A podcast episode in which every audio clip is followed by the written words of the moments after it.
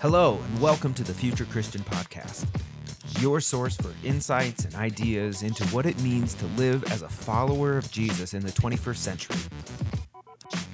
At the Future Christian Podcast, we talk to pastors, authors, and other faith leaders for helpful advice and practical wisdom to help you and your community of faith walk boldly into the future. Here's your host, Lauren Richmond Jr. Welcome to the Future Christian Podcast. Today I'm welcoming Reverend Dr. Sean Chow to the show. Sean is the associate for 1001 new worshiping communities for training and leadership cohorts for the Presbyterian Church, PCUSA. He resources and consults with regional denominational bodies, churches, and church plants as they launch new creative expressions of church. He is a graduate of Azusa Pacific University with a Master of Divinity from San Francisco Theological Seminary and a Doctor of Ministry at New York Theological Seminary. The author of Rediscovering Vitality, which we'll be talking about here shortly, Sean has an inner desire to be part of a God driven movement that impacts the world for God's glory. His aim is to prepare, equip, and sustain leaders to do the work in which God calls them.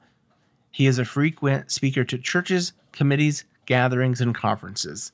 Sean and his family live in Southern California, where he can be found at a local tennis court, having reconnected to an old passion.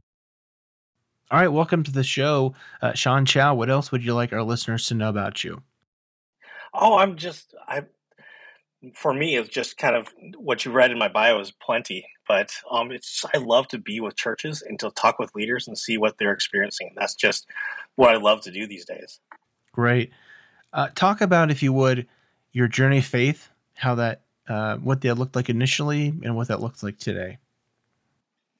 Well, I think my faith, like a lot of different different people, was kind of developed over a long period of time. So I didn't go to go to church or anything like that until it was until I was in junior junior high and high school, and I really got exposed to kind of the Christian faith through youth pastors. In the in the eighties, youth ministry was just a huge thing, as opposed to it is a lot now. And so I spent a lot of time, and I remember like my my faith journey really what was in service to other people. I remember I came to faith in um, a little village outside of Mexicali, Mexico, during a missions trip. That hmm. I thought we were just going to go. We were just going to go to Mexico for the summer. I thought my parents were the coolest things ever, letting me go yeah. with a whole bunch of high schoolers to Mexico for a mission trip and it was there just in the middle of, of, this rural village which i encountered i encountered jesus and i encountered what what unconditional love was and kind of gave me that whole sense of of meaning. And it kind of grew through through that and the nurturing of the small group that i was a part of for many different years. And then kind of my my faith has really grown by god placing different people in my life to kind of move me to that next place in my life to, to challenge me to those next thoughts or wherever God was kind of leading me. But a lot of it's been developed by just God putting different people in my my head into not in my head, but into my heart and into my life that kind of nurtured me and walked with me into through different spaces. That's awesome. That's awesome. Thanks for sharing that. What are some spiritual practices that you've developed uh, or are meaningful for you? I think like spiritual practice. I've you know you, we always have those different people that you aspire to be. Like right. there's this lady that used to be at that church that um that I used to serve as the youth director for. That she's like, oh, she's getting up to pray. We're going to be here for like 15 minutes, but she exuded Jesus. You know those mm-hmm. different people that you're like, like how do you just exude Jesus? And when you walk in the door, you feel Jesus, and all these different things. And I've I've always longed to be those different people. Whether it's the was that Sylvia Sylvia who exuded Jesus or the Jay Licata that's in my life that that you're like I know he was praying for me constantly. And so and I've always tried and I think that's the problem with sometimes of us is that we're always trying to measure ourselves to those people that we idolize in, in our faith walk. And I realized uh, it took me a long time that I'm never going to be Sylvia or I'm never going to be Jay I have to figure out what what this faith walk looks like for me as Sean, as a person, as a person of yeah. faith. And it it might not be like the friends that I have. They're like, we wake up every morning and we read the Bible in Greek and we journal for two hours. I'm like, that that that is so not me. But I think, but for me, it's it's understanding the Bible, reading through it, really sitting and sitting and letting it be But I think that for me, instead of I think, and I will, I'm sure we'll talk about this later on. Is is that whole idea that um, that our faith is like we internalize it, we consume it, whether it's a Bible study or what, whatever it is. Don't mind my dog there. um, but we, we internalize it, and um, and but we don't go and do and to be. And I think that's the important part. That's my spiritual practices. How do I live out the faith that I've internalized? We can sit there and read the Bible about different things that are going on, but how do we go and do? How do we live it out? Because oftentimes we have a consumer mentality in churches. It's like, hey, if they're not feeding us, if they're not giving us what we need, I need to go somewhere that I can. And it's all yeah. about a me perspective as opposed to how do I live out God's word that's been per- portrayed to me. And I think that's the important spiritual practice in my life. It isn't because I would love to be those people getting up and reading in Greek and stuff like that. I'm like, oh, that was so amazing. But I yeah. realize that's not my personality but how do we find the spiritual practice that works for us? And I believe it's like reflecting on the verses that God's really put in my life, and then how do I live them out? And so that whole idea of living out God's word is is that real spiritual practice that resonates in my life. Yeah, yeah, I like that. Thanks for sharing that. Well, let's talk about your book, Rediscovering Vitality, a handbook for church visioning and mission missioning, struggling with that word, which many churches are struggling with the concept. Yeah.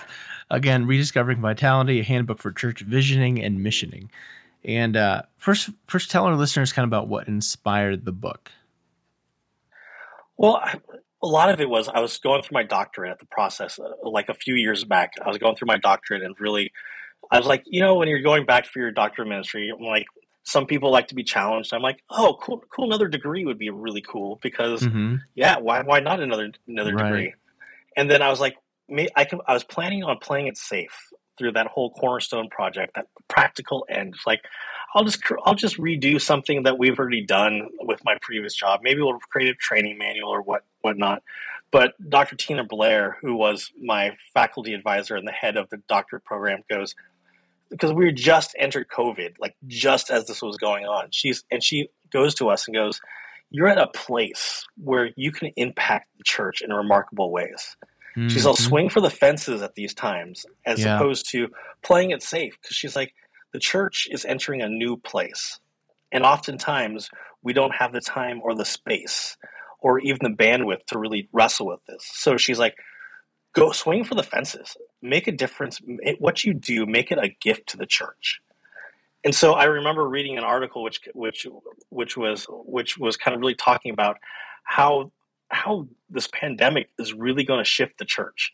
So it was like t- early 2020 where we're like how how does this whole thing work? How, the church we were expecting as the church to kind of just shut down for a little while and come back and exactly be the same.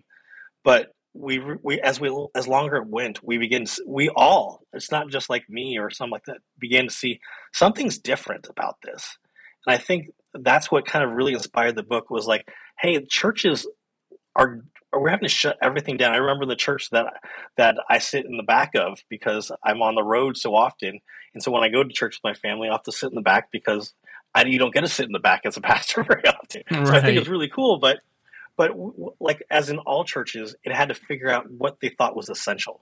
Mm-hmm. What is essential for their church? And it kind of got whittled down as like, hey, w- they found that community was important. And so community for them was, hey, we need to figure out how to come together in Zoom or how do we come how do we come together? But also the sacraments were important. How do we do communion together? That this we do it every month and we just kind of like okay whatever every every month it's another thing to do. But then we realized that it was essential to the church or this particular church was that we need to come together and do communion somehow. And so these this whole idea of finding out what was essentials everything else just kind of threw apart. The potluck dinners the small groups some of these other things that we do as churches we we has was not essential for us that each church had to figure out what was essential to keep it going for some, it wasn't like you couldn't do Zoom because you just didn't have the capabilities to do Zoom. So they met in parks or whatever it is, but we whittled down who we were as a church as essential. And so as we reemerge from this pandemic, we're having to say, okay, we will ourselves down. Are we wanting to go back to what we were before? Is that what God called us to be? Was what we were before? Or is there a new future out there? And what is that possibility of what God's calling this particular church, Assemblies of God, Lutherans, Methodists, whatever it is? What is what is God calling this particular church to be impact its community? because as we know the, the communities have vastly vastly changed in in the last couple years that it isn't just people moving but the way but the way people's lives are are drastically different yeah so kind of on this topic of covid. You had a couple points in the book that i thought were really interesting. One was you made the comparison of covid as an ice age versus a blizzard. So i don't know if you want to kind of talk through that and then talk through uh, the, the, metaphor there. Yeah, so a lot of this metaphor came from Andy Crouch, who early in I think March 2020 wrote an article about this, and I was like, I was just amazed by this article since we're like it was under a month into COVID, and he makes starts making these comparisons, but he goes a different kind of different direction than kind of where I kind of took it. But but you think of so I'm a Southern California boy. Mm-hmm. I grew I kind of grew up went to college here at Azusa Pacific and I've lived on the coast here in, in just by Santa Barbara for 20 some odd years but one of my first jobs was was to of an ordained minister was just across the bridge from Philadelphia in New Jersey and I, I, I remember stepping into the doors one of the first days at that church and an old gentleman from the church comes to me and hands me a snow shovel He's like, Sean, if you're going to survive on the East Coast, you have to learn how to shovel snow. I was, he's like, he's like, I'm not going to teach you how to do it, but you're going to need to know how to do it because mm. things are different here. You're not in California anymore.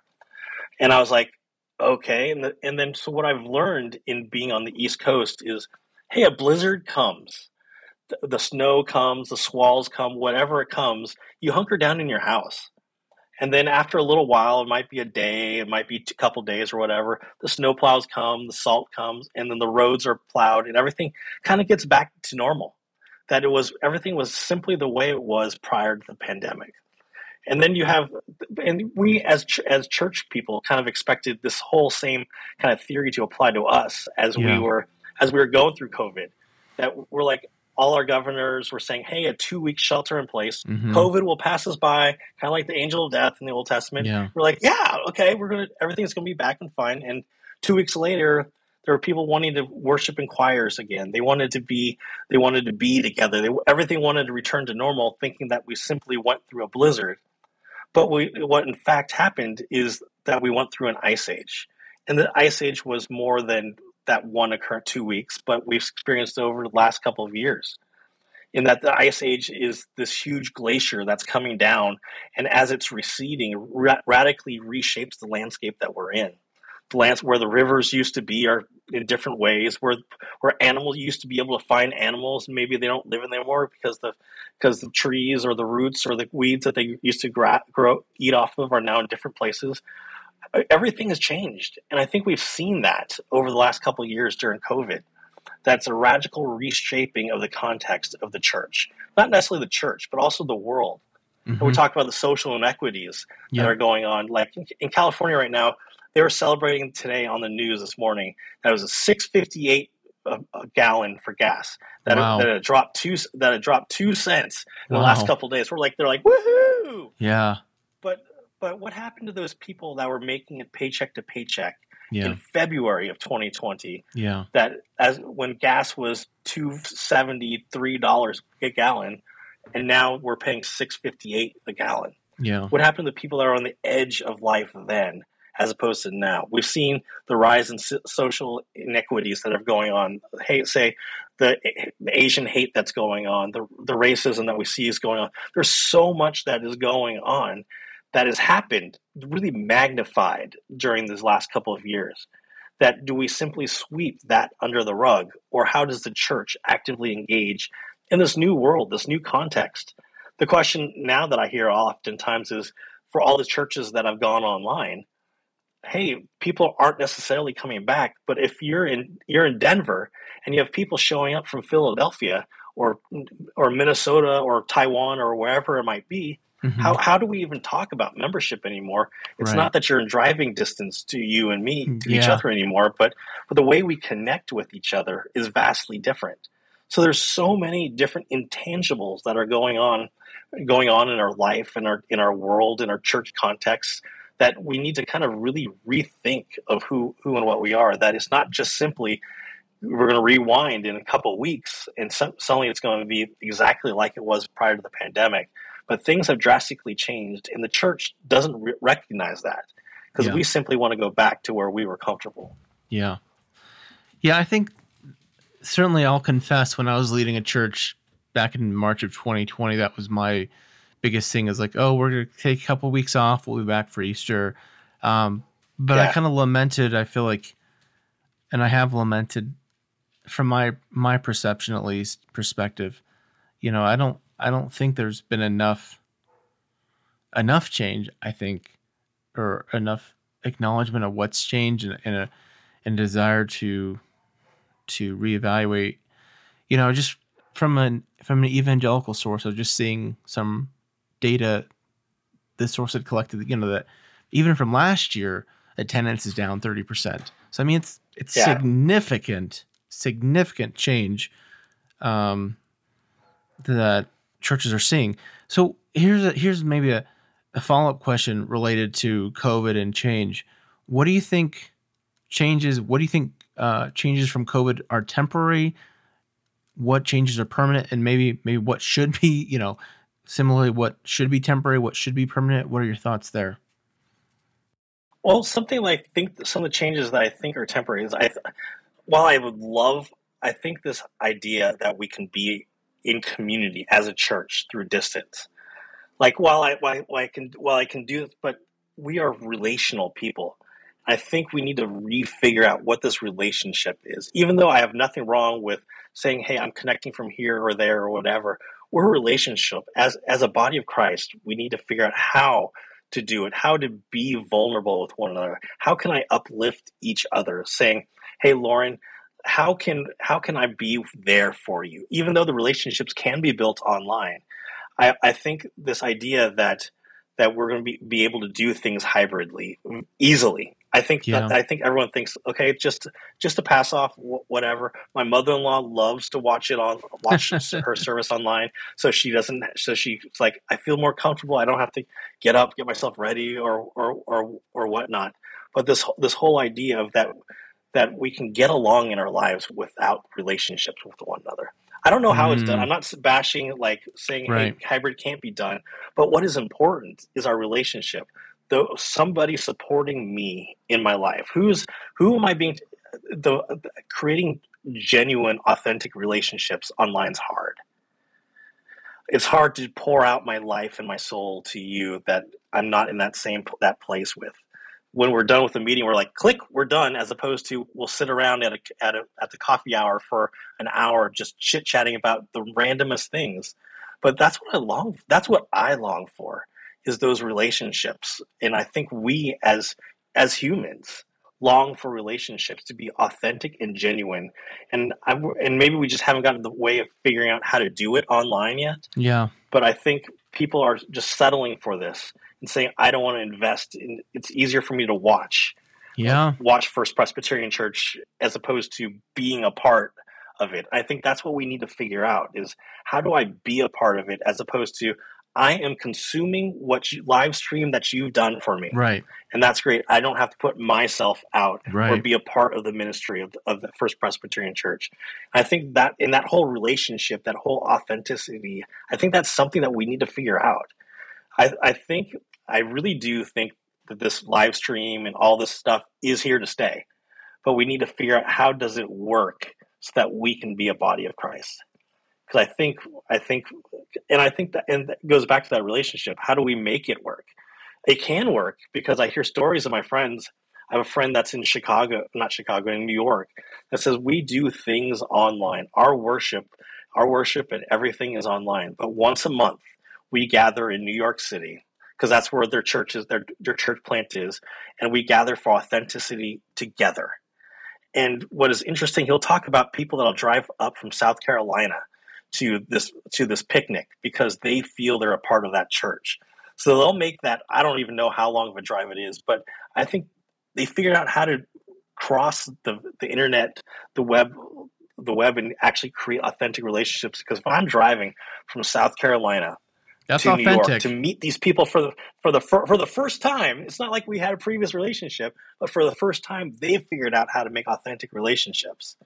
I think that's a key is how do we make authentic relationships online so that you, even though you're in Denver, feel connected with me in Southern California and we have an authentic relationship across a digital divide. And I think that is not easy for people. It's not easy for me, but and it's not easy for pastors, but how do we figure out how to how to do some of these things? And then on the on the more permanent side is how do we as a, as a church acknowledge that we went through a shift? How do we acknowledge it? We're not going to go back. These changes that we've gone through are because crisis accelerates accelerates Mhm. the changes that are already happening. Change Mhm. was happening, right. but it, but this crisis, COVID, really accelerated it. So instead of a couple of years, we felt like we left left lived like ten years, if not fifteen years of life. But so we're not going to rewind all these learnings and say these didn't count. But how do churches interact with their communities that are now like vastly different than they were in 2020? And how do we interact with it? I think that that's where where we we often like uh, we we as churches and as cons- as leaders and assume we know what the church the community needs instead of hey let's figure out what the community actually needs and so that's what excites me is is how do we live out our faith as i talked about my spiritual practice how do we live out our faith into actually doing it instead of sitting in our four walls and just consuming what god's what's doing but how do we interact and we live out what god's called us to do Yeah, yeah, I like that. So you mentioned there about uh, previously about you know someone consuming a live stream, being comfortable, and you know we we all understand uh, and can respect and appreciate context where that's appropriate.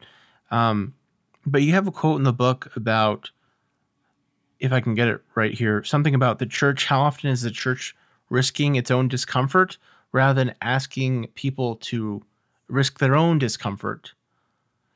And, you know, the classic kind of way this happens, it's like, come see us on Sunday morning. You know, so a first time visitor is risking a lot of discomfort walking into the church potentially for the first time. And if I'm understanding correctly, your point is that's not going the other way a lot. So I- was really intrigued by that. Talk talk more about that if you can. Yeah, so I was I served as an associate pastor at a church that sends out like ten thousand flyers on Easter, and I, you know, you open your mailbox and every, you got flyers from every church, Right. and the response rate for that is very low. Or point point zero seven five something crazy. yeah, yeah, and you're you're like, how many thousands of dollars are you trying to send out to get that one or two people in? But but the whole idea of like when we think about doing ministries, this the story that I often tell is that that um I I one of my things I was supposed to do as an associate pastor was figure out how to make interactions with the community. And so what we we used to do is do after school Bible studies with kids, help them with their homework and stuff and so forth like that.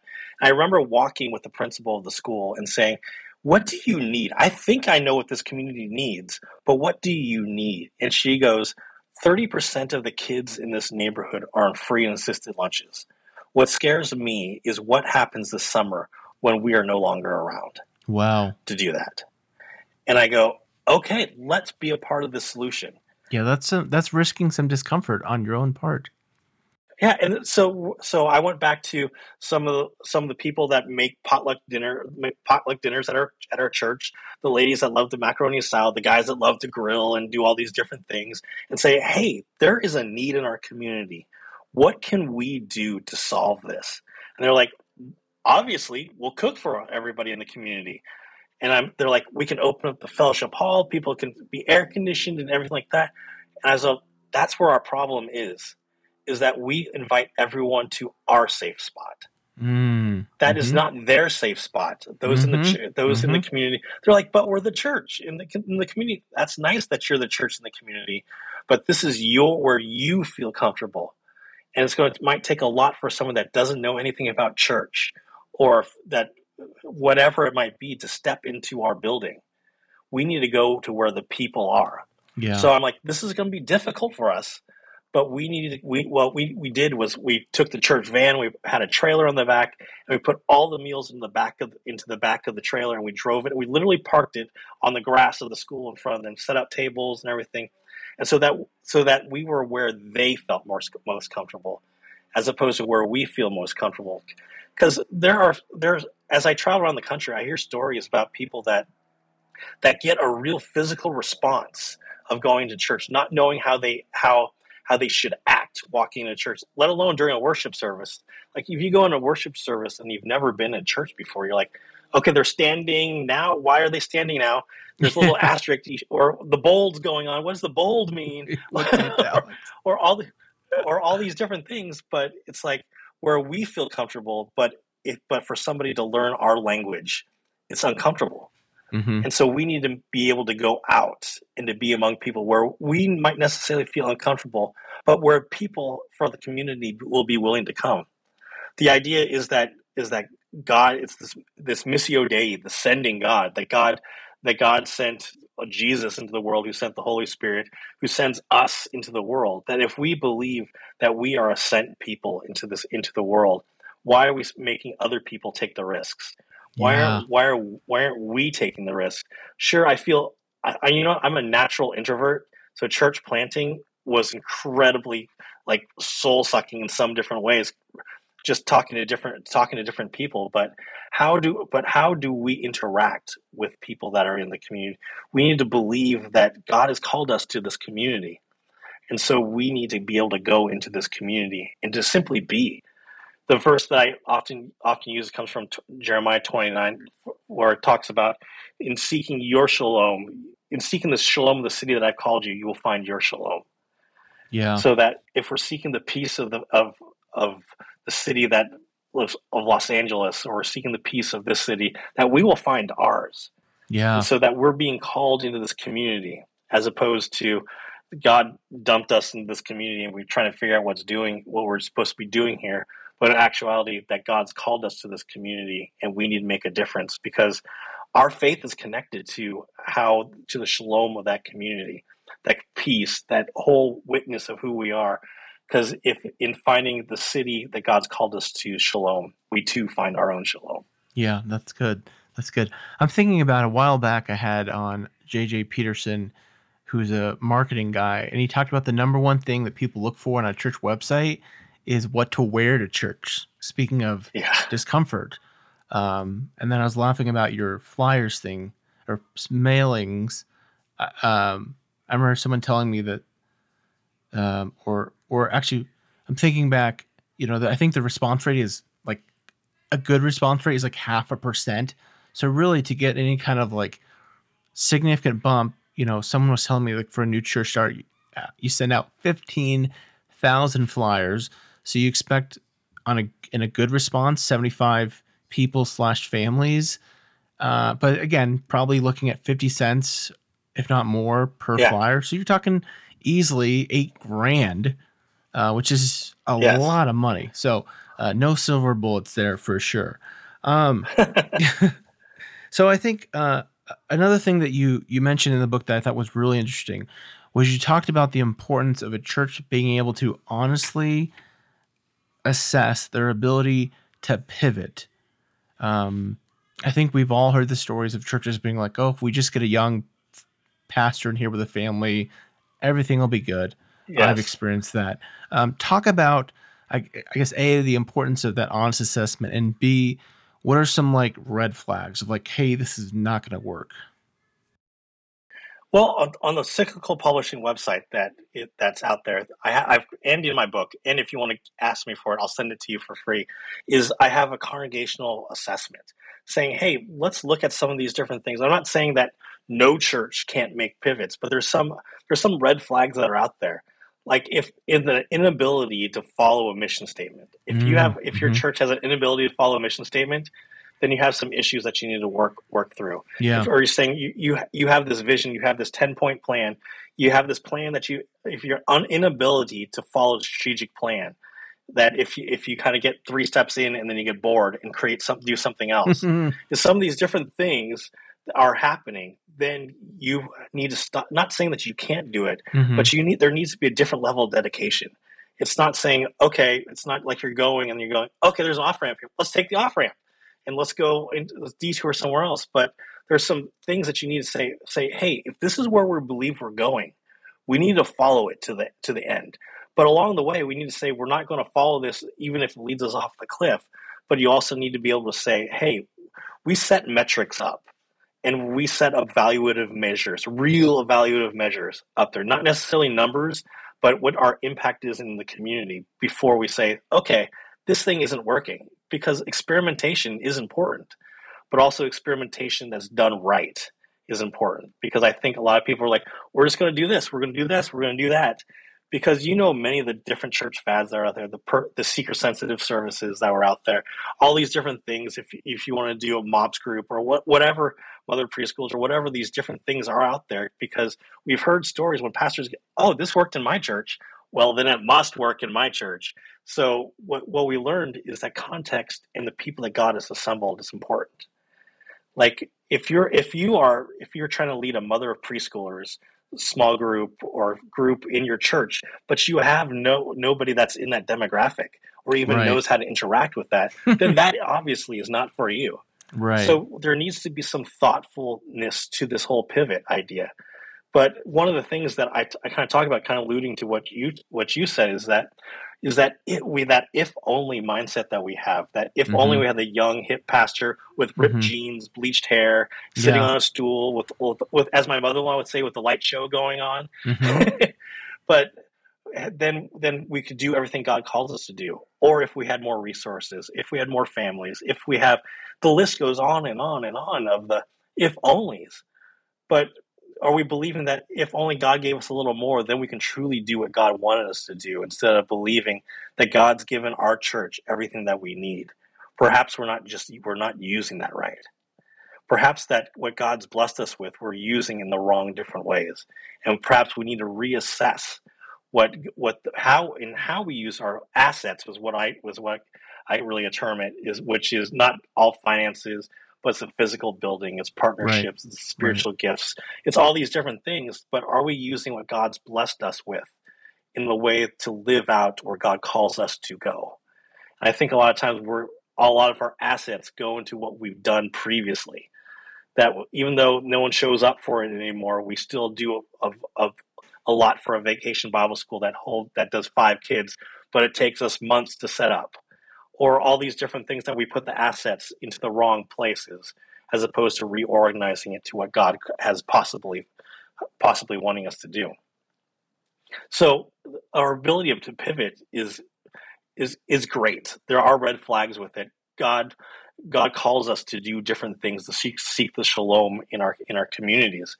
But how do we pivot and how do we pivot well is important. We can't just pivot for the sake of pivoting's sake and leave everyone in our congregation behind. But how do we all move into this way together? Yeah, yeah, that's good.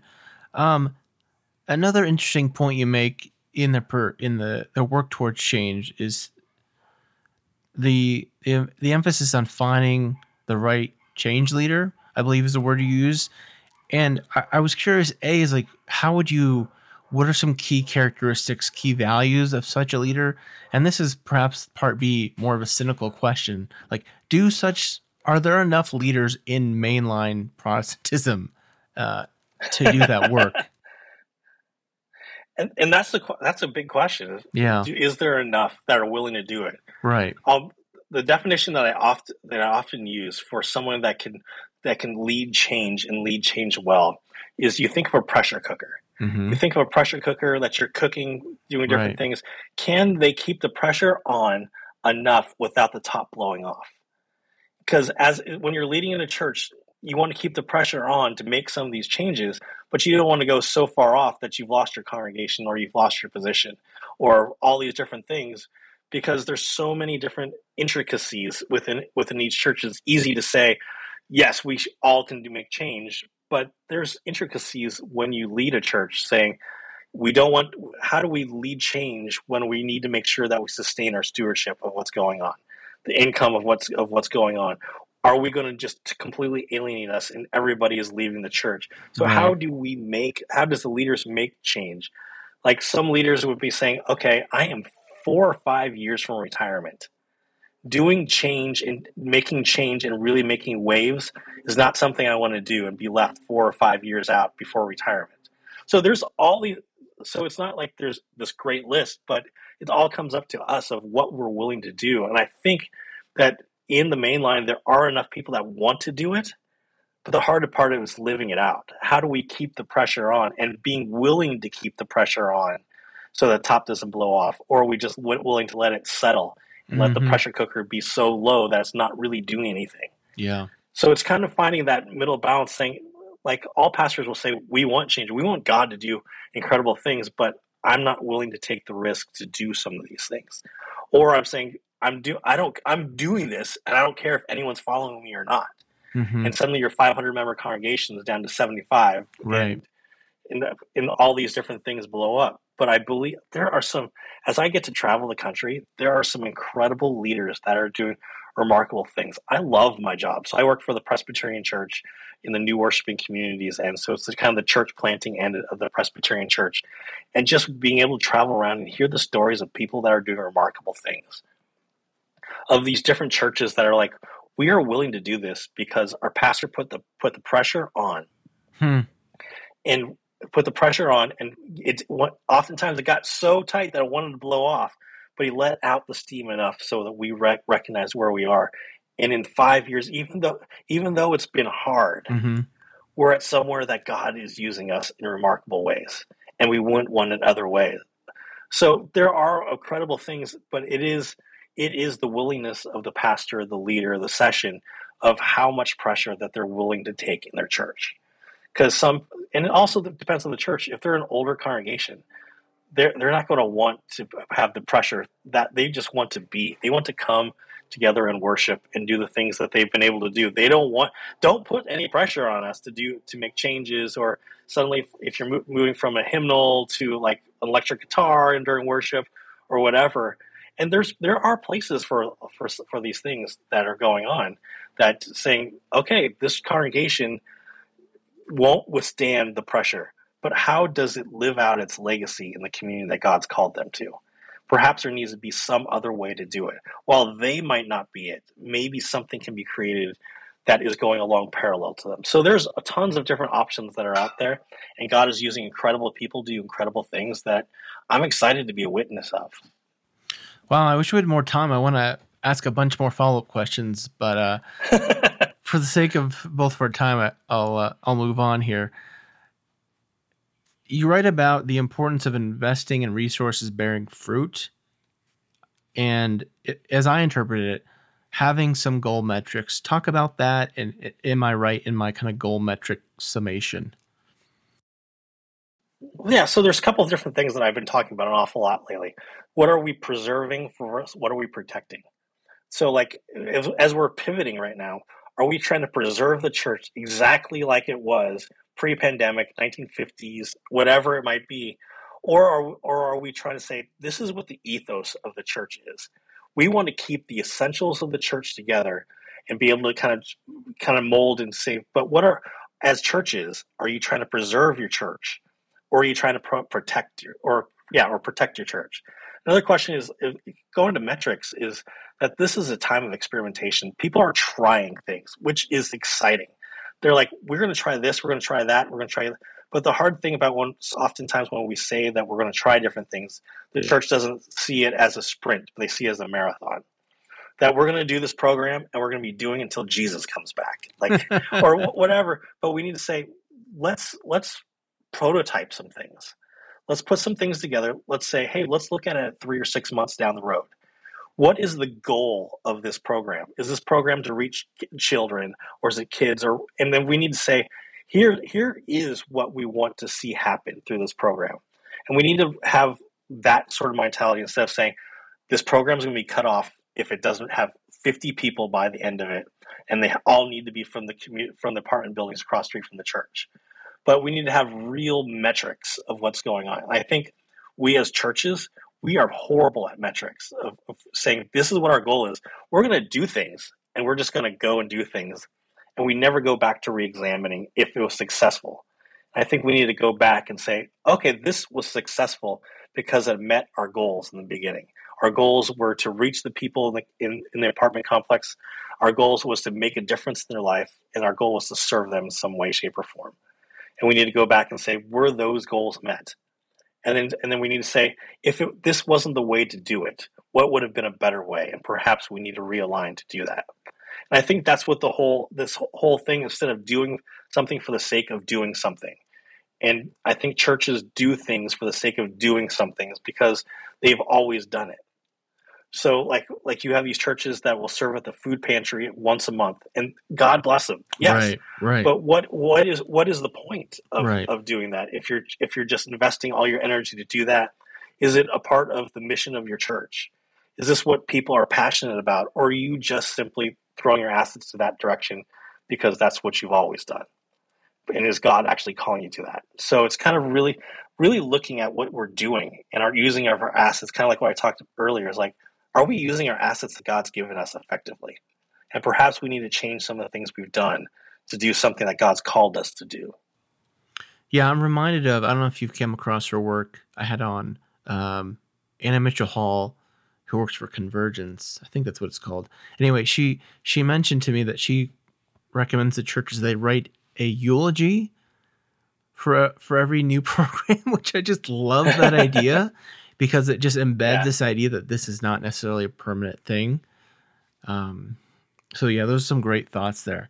Well, we've got to we've got to take a break. The book is again Rediscovering Vitality, a handbook for church visioning and missioning. What I liked about it is at the end of every chapter there was a lot of discussion questions and and uh, critical thinking type quite type questions to really get folks get your get you engaged and thinking about the concepts uh, throughout the chapter. So uh, let's take a quick break. We'll come back with some closing questions. All right, we're back with Reverend Dr. Reverend Sean Chow. And uh, thanks so much for your time. Enjoy the conversation. Uh, so you can take these closing questions as seriously or not as you'd like to. But if you're Pope for a day, if you're Pope for a day, what does that what does that day look like for you? Oh, if, if I'm Pope for a day, that, well, that's a that's a great question.